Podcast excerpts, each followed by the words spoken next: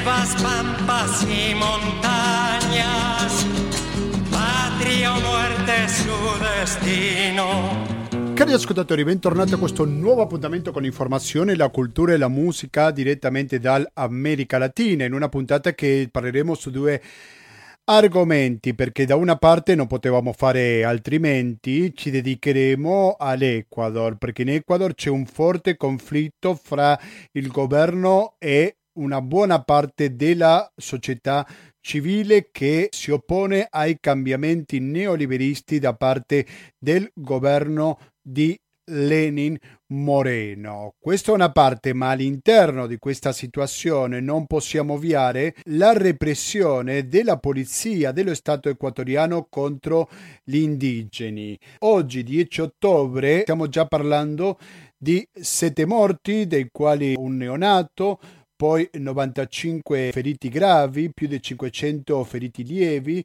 83 scomparsi, dei quali 47 minori di età, più di 800 fermati, dei quali la maggioranza nelle sedi della polizia e nelle sedi militari, 57 giornalisti attaccati dalla polizia, 13 giornalisti incarcerati, 9 mezzi di informazione intervenuti, 26 politici incarcerati, si parla anche di 14 cittadini venezuelani che sono stati fermati arbitrariamente e che non partecipavano alle manifestazioni. Questi dati sono stati divulgati dalla coordinadora equatoriana di Contrainformazione, quindi una situazione molto tensa. Noi adesso sentiremo l'audio di una repressione in cui si vede la polizia che attacca un manifestante completamente disarmato, buttato per terra. ¡Le abrieron la cabeza! ¡Le in cui la gente, i cittadini, dalle loro case insultavano alla polizia per quello che stavano facendo contro questo manifestante completamente disarmato. ¡Ya déjale, oye! ¡Déjale! ¡Déjale ya! Oye. ¡No le pegues, no le pegues!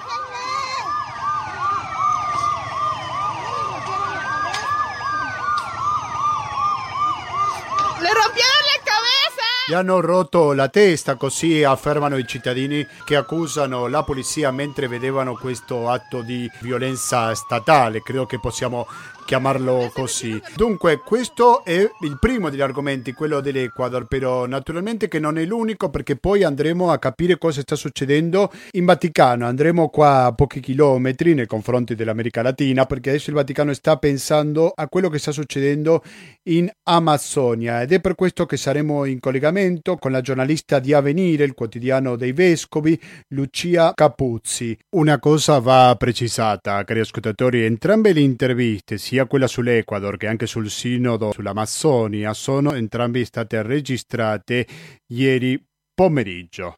Quindi questi saranno i due argomenti principali, naturalmente che non sentiremo pubblicità perché abbiamo un conto corrente postale che è il 120 82 301, naturalmente intestato a Cooperativa Informazione e Cultura, via Antonio da Tempo numero 2, il KP35 131 Padova, il RID bancario del pago elettronico e il contributo con l'associazione Amici di Radio Cooperativa attraverso il 5 per 1000 sono i metodi alternativi per andare avanti non solo con questa bensì con tutte le molto interessanti trasmissioni di Radio cooperativa.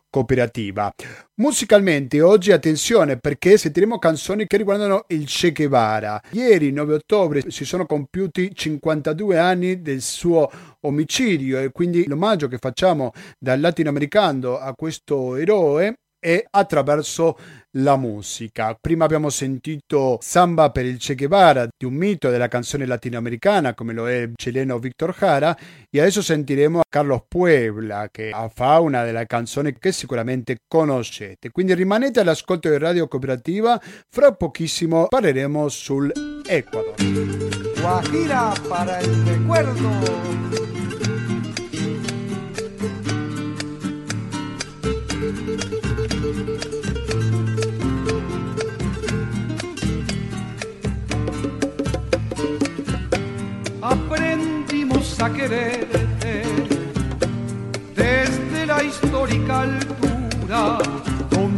Sol de tu bravura le puso cerco a la muerte.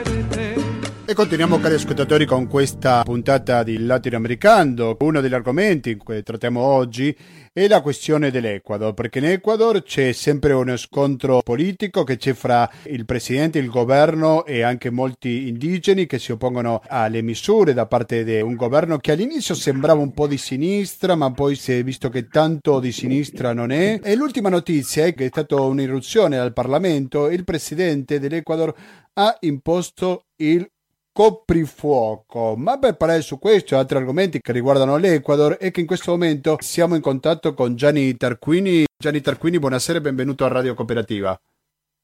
Buonasera a tutti voi e a tutti i radioascoltatori. Grazie mille per la sua disponibilità. Gianni Tarquini è direttore dell'associazione Godwana, ma non soltanto, sì. ha scritto diversi libri che riguardano sempre l'America Latina. Uno di essi è La guerra dell'acqua e del petrolio, la Bolivia, l'Ecuador e le risorse da salvare dallo sfruttamento. Dopo magari gli chiediamo due parole su questa sua fatica, però Grazie. intanto vorrei analizzare insieme a lei come possiamo interpretare questa decisione da parte del governo equatoriano di dichiarare lo stato di emergenza. Ma il presidente Lenin Moreno, come giustamente dicevi, eletto con una maggioranza di centrosinistra, diciamo, perché eh, ex vicepresidente di Rafael Correa, eh, ha cambiato un po' diciamo, le politiche eh, rispetto al suo pre- predecessore. Eh, dopo un periodo appunto di politiche progressiste, di distacco da, dagli oligopoli e dal, dal, mm, dal, geopolitica diciamo, eh, eh, nordamericana eh, è tornato un po' eh, indietro eh, e diciamo questo ha creato una, una, grande tensione anche se ha avuto l'appoggio di tutti i poteri diciamo, oligarchici soprattutto dei grandi potentati economici di Guayaquil delle, in qualche modo delle multinazionali presenti nel paese e questo ha creato un'ebollizione che va avanti già da, da mesi, diciamo, eh, da quando lui è al potere. Eh, le ultime misure che hanno fatto, diciamo, scoccare la scintilla delle proteste sono più apparentemente piccole perché riguardano eh, la, il fatto di togliere le sovvenzioni al gas e alla benzina, diciamo, e quindi questo fa aumentare in maniera esponenziale i prezzi del, di, di cose eh, importanti per gran parte dei cittadini, della popolazione e anche della gente più povera. Per esempio il prezzo della benzina per spostarti, per andare nei mercati, per la produzione agricola che gran parte del, della gente che vive nella zona rurale insomma, utilizza, eh, le bombole del gas. Il paese eh, vive gran parte con di, utilizzando questo tipo di energia sia per, la, per il consumo privato eh, nelle case, eh, ma anche per, per, chi vive del commercio informale per le strade, del cibo che, che fa dei piccoli, dei mini, diciamo che chiamarli ristoranti è, è una parola grande, però insomma il cibo di strada che cucina per sopravvivere. E quindi tutto questo ha creato una, una grossa tensione. Il, il, presidente attuale, tra l'altro Daniel Moreno, si è molto chiuso e molto, eh, si irrita facilmente, diciamo, eh, se le sue misure non vengono ben prese. Il Fondo monetario ha in qualche modo chiesto eh, misure per aumentare le entrate o ridurre le, le uscite come sempre. Lui ha deciso di farlo appunto utilizzando questa leva fiscale al contrario, cioè di recuperare soldi togliendo delle sovvenzioni su questi beni di cui, di cui dicevamo prima. E questo ha creato una tensione incredibile prima con i trasportatori ovviamente, con le compagnie di bus che sono eh, in gran parte private e poi con le popolazioni indigene che sono molto organizzate, storicamente importanti nel paese, che si sono mosse, sono scese dalle loro comunità hanno occupato la capitale Quito, addirittura anche sono entrati per alcune ore nel Parlamento, l'hanno occupato cacciando i deputati. Il presidente Lenin Moreno ha imposto misure ferree di sicurezza uno stato di emergenza, appunto, mano libera alla polizia, ha spostato il governo a Guayaquil dove ci sono i potentati economici, dove si sente più tranquillo e più al sicuro e quindi questa è la situazione attuale. Quanto radicati erano questi contributi statali all'interno della società equatoriana, nel senso che questi sono stati creati dall'ex presidente Correa, sono una cosa che c'è da tanti anni? In realtà sono una cosa storica che all'inizio diciamo del dello sfruttamento, ci sono cose anche antropologiche molto interessanti che riguardano il paese, che sono negli anni 60 quando viene scoperto e sfruttato il primo barile di petrolio viene portato in, eh, in città, nella capitale a Quito, come in processione, perché si dice che finalmente arriverà il progresso perché abbiamo il petrolio. In realtà arriva, arrivano forme di sfruttamento per le zone più fragili ed ecologicamente importanti come la foresta amazzonica ma in qualche modo tutto questo sfruttamento, diciamo, molto anche visibile agli occhi, molto, molto duro e molto forte, che ha portato anche a spostamenti di interi gruppi etnici di popolazione, diciamo, no? ha dovuto essere controbilanciato da misure. Una delle misure storiche sono le sovvenzioni appunto al gas e, e alla benzina, che in realtà da sempre, non è solo con il Presidente Correa, già precedentemente i prezzi della benzina e del gas sono molto ma molto bassi proprio per queste sovvenzioni. In, molti, in alcuni casi già negli anni, fine anni 90, inizio 2000 eh, c'era stato il tentativo di, di, di, togliere queste sovvenzioni per entrare in un regime diciamo più neoliberista dove le sovvenzioni sono sempre viste come un, un aiuto statale, un supporto statale, quindi non, bene. Eh, però anche in quel caso cioè, ci sono stati storicamente, lo, lo saprete, eh, la caduta di molti presidenti negli anni, appunto, tra fine degli anni 90 a cavallo del 2000, prima di arrivare a una certa stabilità appunto con Raffaele Correa, con la nuova Costituzione e con un periodo eh, diciamo abbastanza lungo, lungo di circa, circa dieci anni in cui c'è stato un governo stabile. Però ecco, sempre per quanto riguarda queste sovvenzioni sono storiche anche abbastanza datate negli anni e molto radicate nella società, cioè mh, passare il prezzo della bombola del gas da 3-4 dollari a 18, come si parla, 18-20, è uno shock che eh, grande, incide, incide tantissimo sulla, sull'economia delle famiglie anche più povere, ma proprio incide anche nella psicologia perché appunto, come tu hai giustamente fatto notare, sono anni, decenni, quasi da sempre nella storia della vita di una persona che quella bombola a quel prezzo, diciamo più o meno. Quel prezzo. Presidente Lenin Moreno non poteva calcolare queste proteste?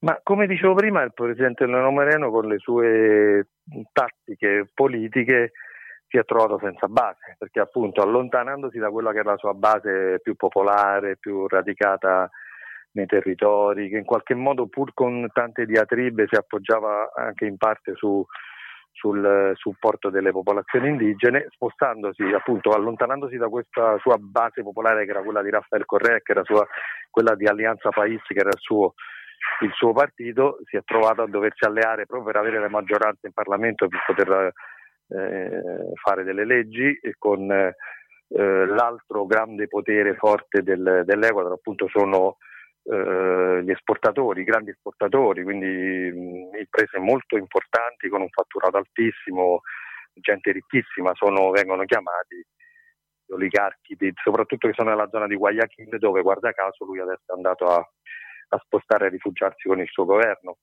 Eh, quindi sì, pur, pur eh, potendo prevedere queste, queste proteste, non è riuscito a fare a meno di di, di intervenire eh, tagliando in quella che è una, una, misura diciamo in qualche modo redistributiva no?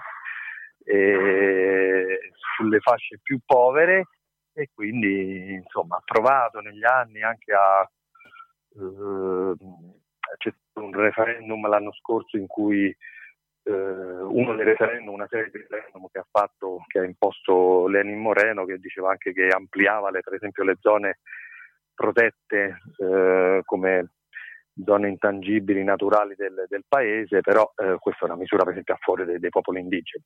Eh sì. però, però, per il resto non è, non è riuscito a poter eh, arginare da destra e da sinistra diciamo, le varie richieste e quindi alla fine si è, si è ritrovato senza avere una base reale propria, realmente propria, e quindi a, a imporre misure senza avere la forza e nemmeno la capacità di percepire a cosa potevano portare. Fondo Monetario Internazionale e organismi di credito in generale internazionali, che ruolo giocano? Eh, sono, sono, i protagonisti, diciamo, in qualche modo indiretti di questa storia perché hanno chiesto loro al governo di intervenire con le solite famose misure strutturali eh, per poter aumentare gli, intro- eh, aumentare, eh, gli introiti o diminuire appunto eh, le risorse dell'apparato statale o le sovvenzioni.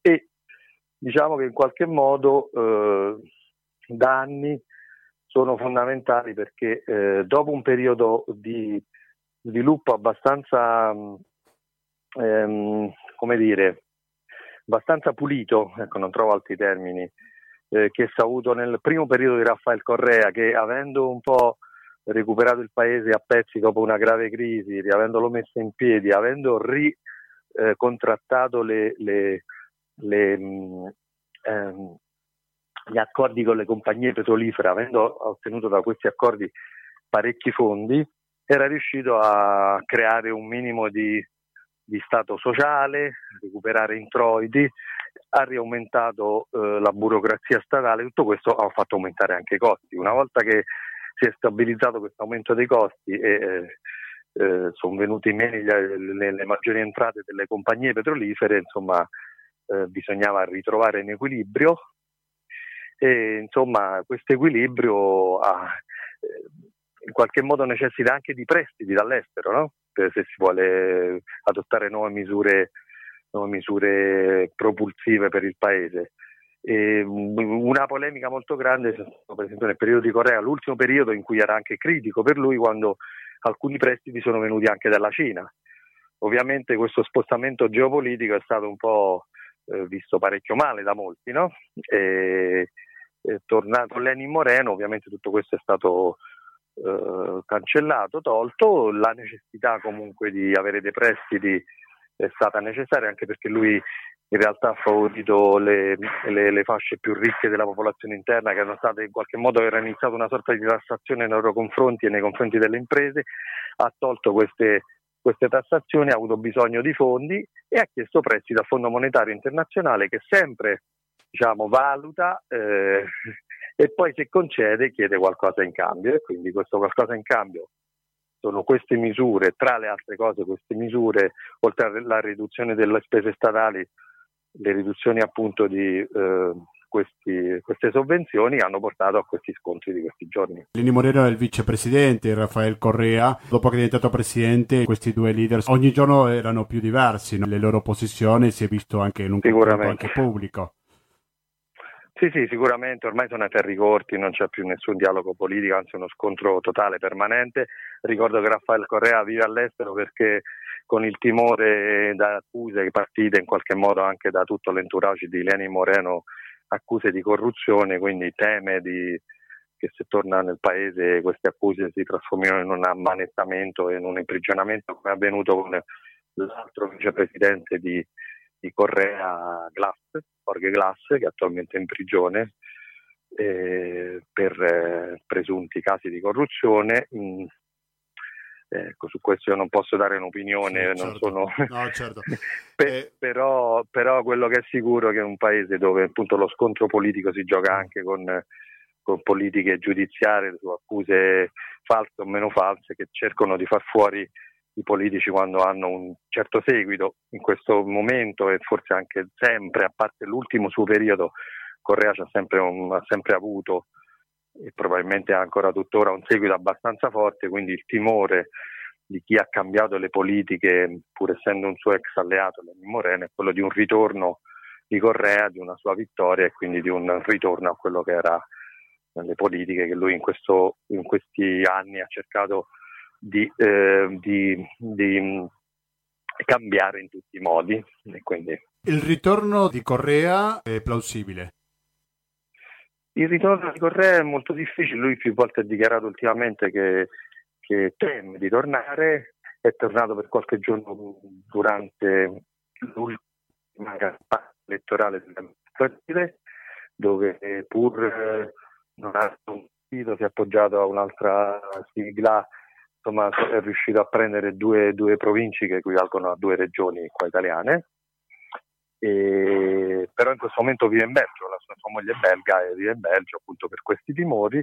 Tra l'altro la Costituzione da lui stesso fatta per evitare che insomma si, si, nel paese si potessero installare forme di caudilismo, come si dice, eh, una di queste misure nella Costituzione dice che oltre due mandati un presidente non può più ricandidarsi e lui è in quella in situazione, situazione, quindi sì, dovrebbe trovare una persona di fiducia che lui sponsorizza, che, che insomma mm, e questo è certo. abbastanza ancora tutto molto in bilico. Certo, i rapporti di forza in questo momento stanno eh, ritornando a favore di Correa, che in tutto questo ha solo da guadagnare, perché questo esperimento diciamo, di ritorno a politiche neoliberiste sembra non aver funzionato del tutto. Sì. Questo, con, con, questo presidente pur nato da, appunto, come abbiamo detto all'inizio, da una eh, visione di centrosinistra che poi però si è del tutto spostato su politiche neoliberiste, insomma, eh, quello, i risultati sono quelli di questi giorni. Lenin, chao, chao, chao. Esta mañana me he levantado y he descubierto al impostor. Ecuatoriano, sal a la calle y Lenin, chao, Lenin, chao, Lenin, chao, chao, chao. Ecuatoriano, sal a la calle a rescatar a tu país. Va ricordato che è stato l'unico presidente che è riuscito a concludere con il proprio governo, no? Questa è anche una particolarità eh, è vero, equatoriana, sì. e quasi sempre dal protesto indigene poi che cadono questi presidenti. Quindi Dice... socialmente è molto importante l'attuazione del popolo indigeno, può decidere resistere o meno ad un governo? Sembra, sembra, quasi casuale la cosa perché non siamo in un paese come la Bolivia dove appunto la maggioranza indigena quando ci sono i censimenti dichiara anche, si autopercepisce come indigena, dichiara di essere indigena e quindi poi hanno eletto un presidente di origine indigene come Evo Morales. Nei censimenti in Ecuador, quando si hanno i censimenti, la maggior parte delle persone si dichiara meticcia, no? anche se poi le origini indigene sono, sono ovvie, notando la, l'aspetto fisico però ecco, insomma, um, tutti gli studiosi più importanti dicono che, che, è importante anche l'autopercezione, bisogna anche sentirsi parte in qualcosa certo. per esserlo totalmente, eh, conoscere perlomeno anche dalla generazione precedente la lingua, queste, molte di queste cose sono perse. Però il movimento indigeno, comunque non dimentichiamo che ci sono più di 30 gruppi etnici riconosciuti in Ecuador eh, e quindi che, che si autoriconoscono, eh, che incidono nel totale della popolazione, appunto secondo questi censimenti, un, secondo, per un 30, 20, 30%, però in realtà come aspetto culturale anche di più, ma soprattutto l'organizzazione del, del, le organizzazioni indigene sono molto forti, a partire da CONAIE che raggruppa altre sottoorganizzazioni, l'organizzazione quindi una capacità di mobilitazione molto molto forte, soprattutto partendo dalle zone rurali, capacità di mobilitazione che coinvolge le intere famiglie, diciamo, non è che c'è solo il militante di famiglia che va a fare politica nella sezione come abbiamo l'immagine qua. Se c'è una protesta è l'intera comunità che si riunisce in assemblea, decide cosa fare, se decidono di marciare a Quito probabilmente gran parte di loro, compresi i bambini, alcuni persone anziane, marceranno, marciano verso Quito come stanno facendo anche oggi in questi giorni.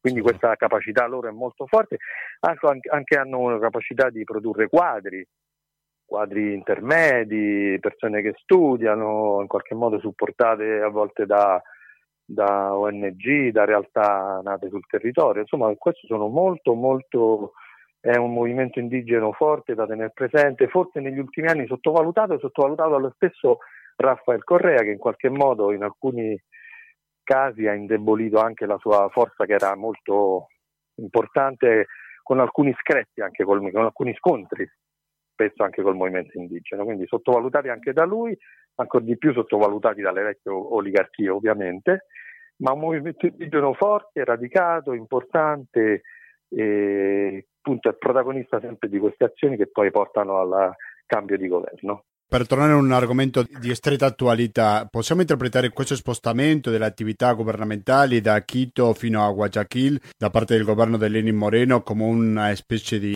ammissione di debolezza del suo potere? Sì, sì, sicuramente sì. Eh, anche se poi, appunto, ripeto, a Quito, eh, Quito è circondata da zone in cui le organizzazioni indigene sono molto forti, quindi è molto facile per le comunità indigene marciare su Quito, poi è una cosa storica, insomma anche se repressa dalla polizia, loro si oppongono alla polizia e lo fanno. E quindi eh, è ovvio che Quito sotto questo eh, aspetto è più fragile, non lo è Guayaquil, però non si può non sostenere, come tu dici, che andare a Guayaquil, spostarsi a Guayaquil significa che non si è in grado né di dialogare né di avere la forza di resistere a, a Quito. E d'altra parte però forse è anche una, um, un, un, ammettere un'alleanza con quelle che appunto sono le, le oligarchie delle, dei grandi potentati esportatori che sono presenti a Guayaquil perché Guayaquil è il porto, porto importante del paese, la seconda città eh, ma ormai la prima a livello economico anche eh, come importanza economica e con la presenza del porto, eh, anche la popolazione, di piccole, qualche piccola industria, oltre che estrattiva, insomma anche che elabora, soprattutto eh, nel, nel, campo agroalimentare, si trova nella zona, quindi è molto, molto importante economicamente Guayaquil. Sì. E là trova, trova una... Zona de paz! Estamos en zona de paz! ¡Zona de paz! Compañeros, la Policía Nacional está lanzando bombas al lado de la Católica, difundan, en zona de paz. Hay heridos, hay guaguas, hay madres, difundan por favor. Siamo in contatto con Gianni Tarquini che, come dicevo in apertura, è autore, fra altri libri, della guerra dell'acqua e del petrolio. Se non ho le informazioni sbagliate, è del 2011 questo libro? Sì, sì, sì, eh, la prima okay. edizione è 2011, quindi sì. stiamo parlando di otto anni ormai, sì. però mi sembra che questi argomenti sono ancora attuali, no? Molto attuali, molto attuali perché il movimento indigeno, appunto, anche se negli ultimi anni l'avevamo un po' dimenticato, almeno chi, chi si occupa di quelle zone, resta un movimento, come dicevamo, importante. Eh, il, le, loro, le loro proposte sono in qualche modo incrociano tematiche che interessano anche a noi occidentali come il rispetto dell'ambiente, la madre terra, loro la chiamano la Pachamama, eh, hanno, hanno hanno lanciato slogan e, e, e proposte politiche eh, che in qualche modo sono da, da, attenzionare, come quello del buon vivere, il vivere in armonia, anche questo si rifà un po' con l'ambientalismo che incrocia un po' questi movimenti ormai importanti dei giovani europei occidentali, no? in qualche modo sembra provenire da mondi diversi eppure si incrociano, questo voglio dire, sono stati capaci di resistere, di di organizzarsi i movimenti indigeni e quindi di essere protagonisti in quel paese. Quindi sì, resta, resta attuale per questo. Eh, devono forse eh, essere più capaci di, di entrare anche nel mondo economico in maniera più importante per riuscire a essere ancora più protagonisti in quelle terre che sono originariamente posti che loro abitano da tanti anni e quindi dove forse hanno diritto di essere protagonisti. No? Possiamo dire qualcos'altro in più su questo libro, Gianni? Beh, per esempio c'è una bellissima intervista a quello che era l'allora presidente della CONAIE, la Confederazione delle Nazionalità Indigenas dell'Equador, la, appunto il raggruppamento di tutte le nazionalità, loro si definiscono nazionalità indigene dell'Equador, Marlon Santi, che in questo momento è una delle persone eh, protagoniste delle, delle, degli scontri contro il governo attuale, che è stato arrestato da qualche giorno e quindi senza un'accusa precisa, probabilmente solo per evitare, essendo una testa pensante, che fosse capace di organizzare eh, queste marce in maniera insomma, efficace, è, è arrestato. Quindi, d'altra parte ci sono interventi anche di, eh, di persone eh, di persone eh, occidentali, per esempio c'è un professore italiano che vive in Ecuador, eh, Mauro Cerbino, insegna la Flaxo, chi, chi, chi, frequenta il Sud America sa l'importanza della Flaxo, e lui fa una bella analisi sull'importanza anche del movimento indigeno e delle, delle sue parole d'ordine, dove, dove riprende, riprende, anche Boaventura da Sosa e parla di, di importanza di tornare a certi elementi della tradizione attraverso eh, popolazioni come quelle indigene del Sud America perché perché sono portatrici comunque di elementi anche progressisti. Quindi insomma, eh, questo è molto, molto interessante. Gianni Tarquini, prima di salutarci, lei è presidente di un'associazione che si chiama Goduana, che fa cooperazione e diplomazia popolare, così dice nel suo sito, e lavora non soltanto in Ecuador ma anche in Tanzania e in Bolivia. Vuole raccontarci qualcosa su questa associazione, le sue attività e così via? Molto volentieri, eh, l'associazione si occupa di cooperazione internazionale, mm, eh, lavoriamo con questi paesi, lavoriamo sempre con popolazione locale, cioè cerchiamo di portare i nostri eh, saperi, nostri, per persone che, che, che fanno parte della nostra associazione vanno a dare un supporto là quando è possibile, quando è possibile anche con dei progetti finanziati eh, ma la cosa più importante appunto è la, la, la, l'inter, il, il, il, fatto di poter avere uno scambio culturale. E tra le cose belle che facciamo eh, gestiamo dei progetti di servizio civile universale attraverso il quale vanno a fare il servizio civile universale, un programma finanziato dallo Stato italiano all'estero, nel caso specifico in eh, Ecuador, Bolivia e Tanzania, appunto, eh, giovani italiani per un anno e quindi questo è molto interessante, trovate tutte le nostre informazioni sul sito. Benissimo, Gianni Tarquini grazie infinite per la sua disponibilità con la cooperativa e soprattutto per la chiarezza nel spiegare una situazione molto complessa come quella equatoriana. Grazie alla prossima Gianni. Grazie a voi, un abbraccio e un saluto a tutti i radioascoltatori. Ya le disparan el temporal, la tierra gime en la oscuridad. Ya le disparan al temporal, la tierra gime en la oscuridad. Gime en la oscuridad. Cuatro guerrilleros bajan para el sur, otros seis que quedan para el norte van. Cuatro guerrilleros bajan para el sur Continuiamo con questa edizione di Latinoamericano per Radio Cooperativa. Dunque, prima stavamo parlando di un libro che parla sul petrolio, sull'acqua, sia in Bolivia che in Ecuador, però guardando un po' altri libri, volevo parlare anche di un libro che si chiama Frontiera Amazzonia, Viaggio nel cuore della terra ferita in un momento in cui si sta parlando tanto dell'Amazzonia per il sinodo che si sta svolgendo in questi giorni dal 6 ottobre fino al 27. Le autrici di questo libro sono Stefania Falasca e Lucia Capuzzi, in questo momento è collegata con noi. Pronto Lucia, buonasera e benvenuta a Latinoamericano. Buonasera, buonasera a voi. Grazie per la disponibilità. Come si svolge questo sinodo in Vaticano, Lucia?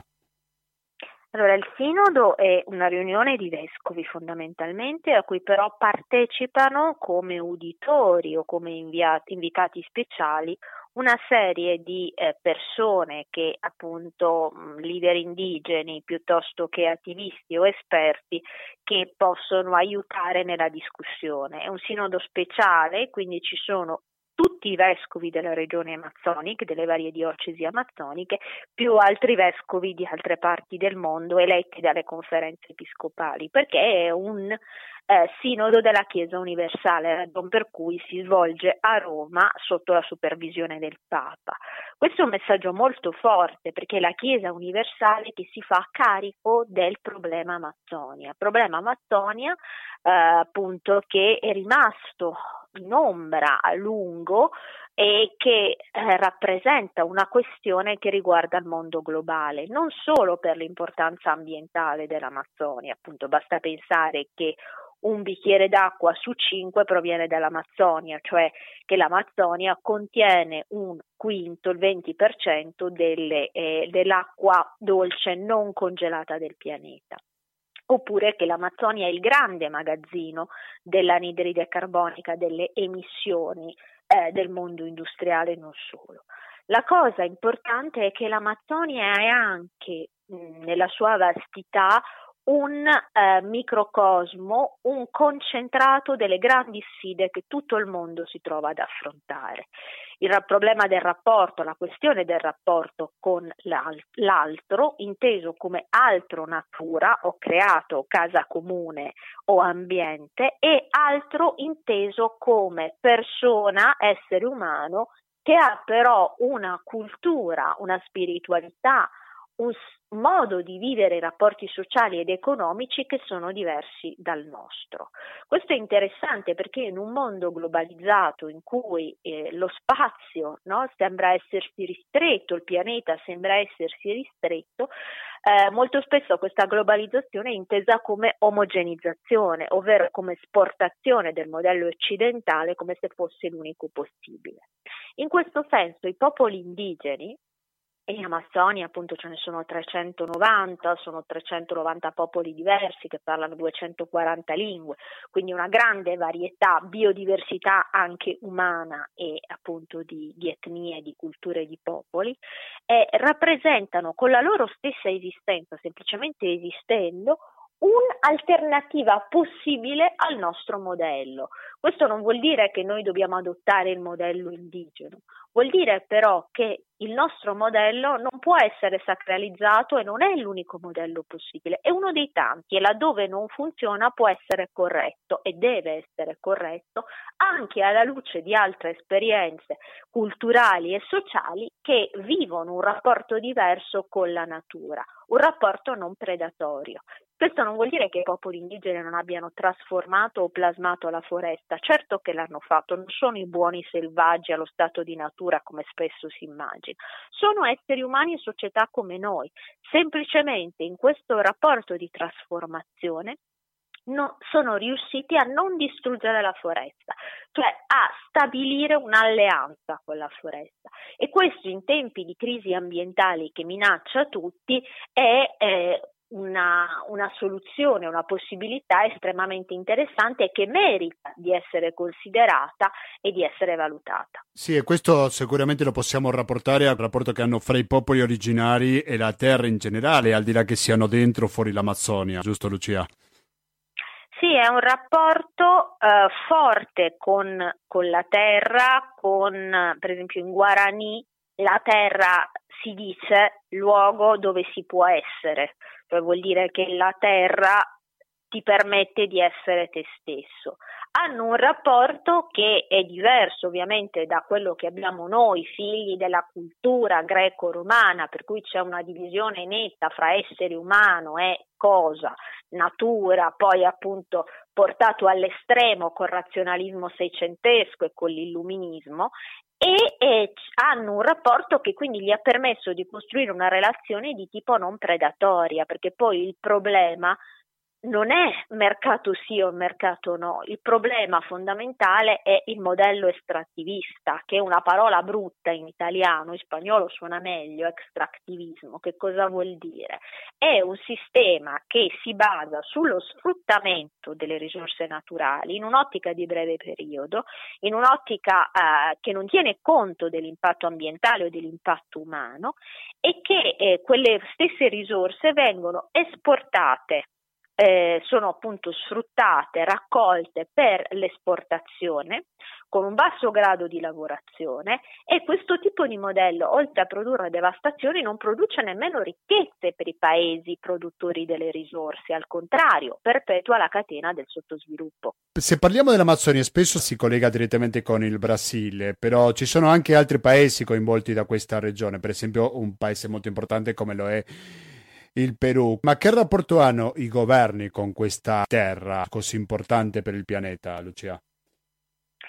È un rapporto che è stato sempre problematico fin dall'inizio perché l'Amazzonia è lontana dai centri del potere, ma allo stesso tempo l'Amazzonia è un concentrato di risorse che eh, sono state viste dai governi come appunto eh, l'Amazzonia è stata vista troppo a lungo fin dalle origini, fin da quando arrivano i primi conquistatori spagnoli e portoghesi come un serbatoio di risorse, come uno spazio vuoto. Il stesso mito della frontiera è come se appunto ampliare la frontiera come se questa terra fosse terra di nessuno. In realtà l'Amazzonia è casa di popoli, di molti popoli, e eh, troppo a lungo i diritti di questi popoli sono stati sistematicamente ignorati perché l'Amazzonia doveva essere un eh, bacino di risorse a basso costo. Con la fine, questo è raggiunto l'estremo con le dittature degli anni 70 e 80 che purtroppo hanno insanguinato l'America Latina. Con la fine delle dittature e il ritorno di regimi costituzionali, progressivamente le costituzioni riconoscono i diritti dei popoli indigeni. Tutte le costituzioni dei paesi amazzonici riconoscono ai popoli indigeni il diritto sulla terra, che non vuol dire che la posseggono a titolo individuale, ma ne hanno l'usufrutto permanente a titolo di comunità.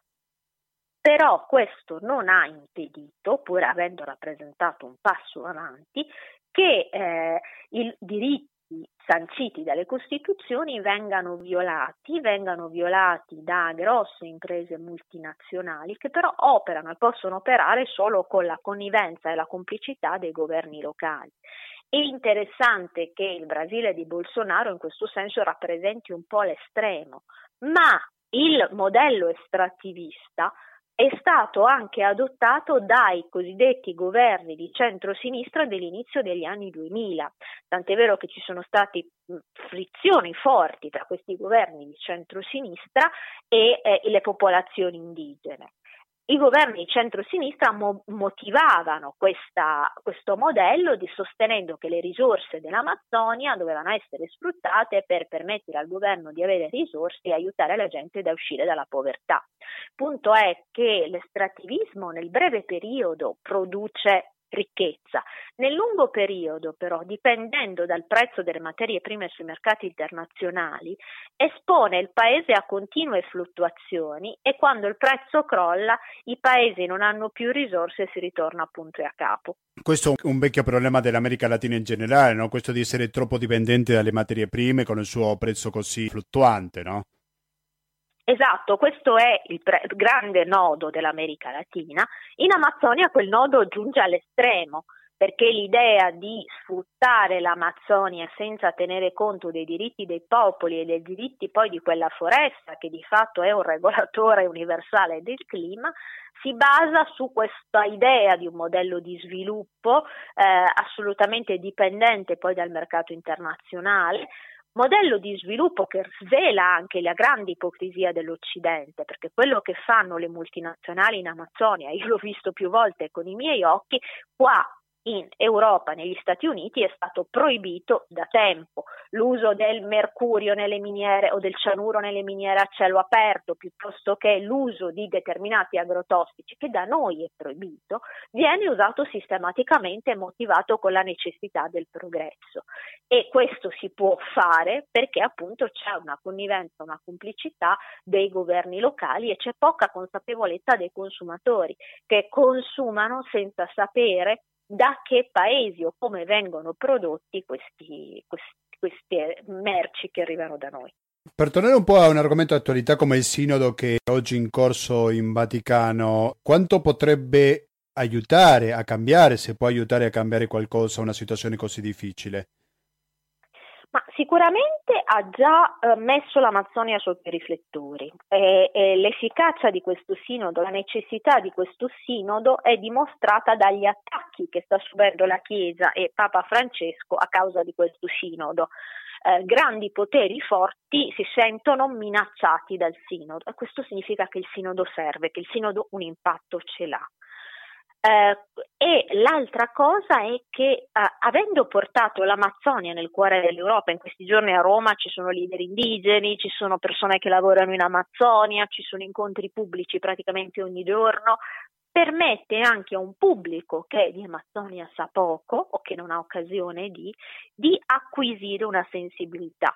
Sicuramente una presa forte della Chiesa cattolica contribuisce a creare consapevolezza e, e, getta un seme che poi dovrà maturare nel lungo periodo. Lucia Capuzzi, vuoi raccontarci qualcosa in più su questo libro? Ripeto il suo nome, Frontiera Amazzonia, Viaggio nel cuore della terra, prefazione del cardinale Claudio Humes che l'hai scritto insieme a Stefania Falasca, editoriale EMI. Ecco come vi è nata voi due l'idea di scrivere un libro di questo genere e soprattutto come lo hai portato avanti. Siete stati presenti proprio in questa terra, l'hai visto un po' come dicevi prima con i propri occhi questa realtà, giusto?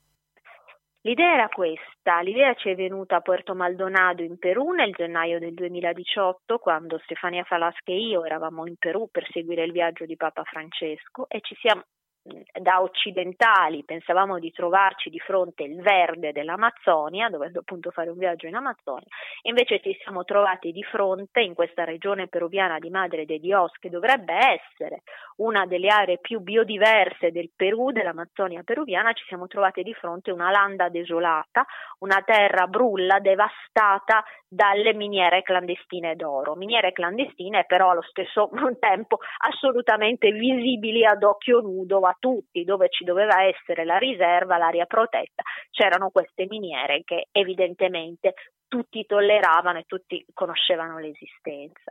L'idea era quella di raccontare l'Amazzonia a un pubblico italiano, a un pubblico occidentale, eh, raccontando che cosa accade in Amazzonia. Co- l'idea era scegliere dei punti nevralgici, ci sarebbe piaciuto fare tutti i nove paesi per cui si estende l'Amazzonia, ovviamente non abbiamo potuto, ne abbiamo scelti quattro, Perù, Colombia, Brasile, Ecuador e l'idea era raccontare degli esempi emblematici di questo sistema estrattivista e la trappola che rappresenta sia per i popoli che ne sono direttamente colpiti ma sia anche per noi. Benissimo, Lucia Capuzzi, grazie infinite per la tua disponibilità con Radio Cooperativa e parlarci su questo argomento che come hai detto prima spesso viene dimenticato però va tenuto in conto per la sua importanza per la biodiversità non soltanto nella regione dell'America Latina. Grazie e grazie. a presto Lucia. Grazie a voi. Gentili ascoltatori, è arrivato il momento di salutarci e di concludere con la puntata 695 di Latinoamericano detto 695, quindi questo vuol dire che siamo molto vicino alla puntata 700, ma per raggiungere questo numero così importante c'è bisogno del vostro contributo al conto corrente postale 120 82 301 intestato a cooperativa informazione e cultura via Antonio da Tempo numero 2 il CAP 35 131 Padova il RID bancario il pago elettronico il contributo con l'associazione amici di radio cooperativa attraverso il 5 per 1000 sono i metodi alternativi per continuare a sentire radio cooperativa. E naturalmente dare informazione del tutto libera oggi perché si è appena sintonizzato ci siamo dedicati all'Ecuador. È una situazione molto difficile anche di repressione contro gli indigeni. E dall'altra parte abbiamo parlato del sinodo sull'Amazzonia Il contributo lo chiediamo non soltanto per latinoamericano, bensì per le molto interessanti trasmissioni di questa mittente, perché fra pochi minuti ascolteremo una replica di Economia e Società che va avanti dalle 20.20 fino alle 21.50 e poi subito dopo ascolteremo Stasera si balla. Se dico stasera si balla, dico Renzo. Se dico Renzo, dico garanzia di buona compagnia sempre sull'FM 92.7 per il Veneto in genere o il www.radiocooperativa.org per ascoltarci in streaming sono molto curioso di capire le vostre opinioni su questa trasmissione, quindi scriveteci a latinoamericando gmail.com mi raccomando latinoamericando gmail.com e mettete mi piace alla pagina Facebook di Latinoamericando. Da Gustavo Claros, grazie e alla prossima!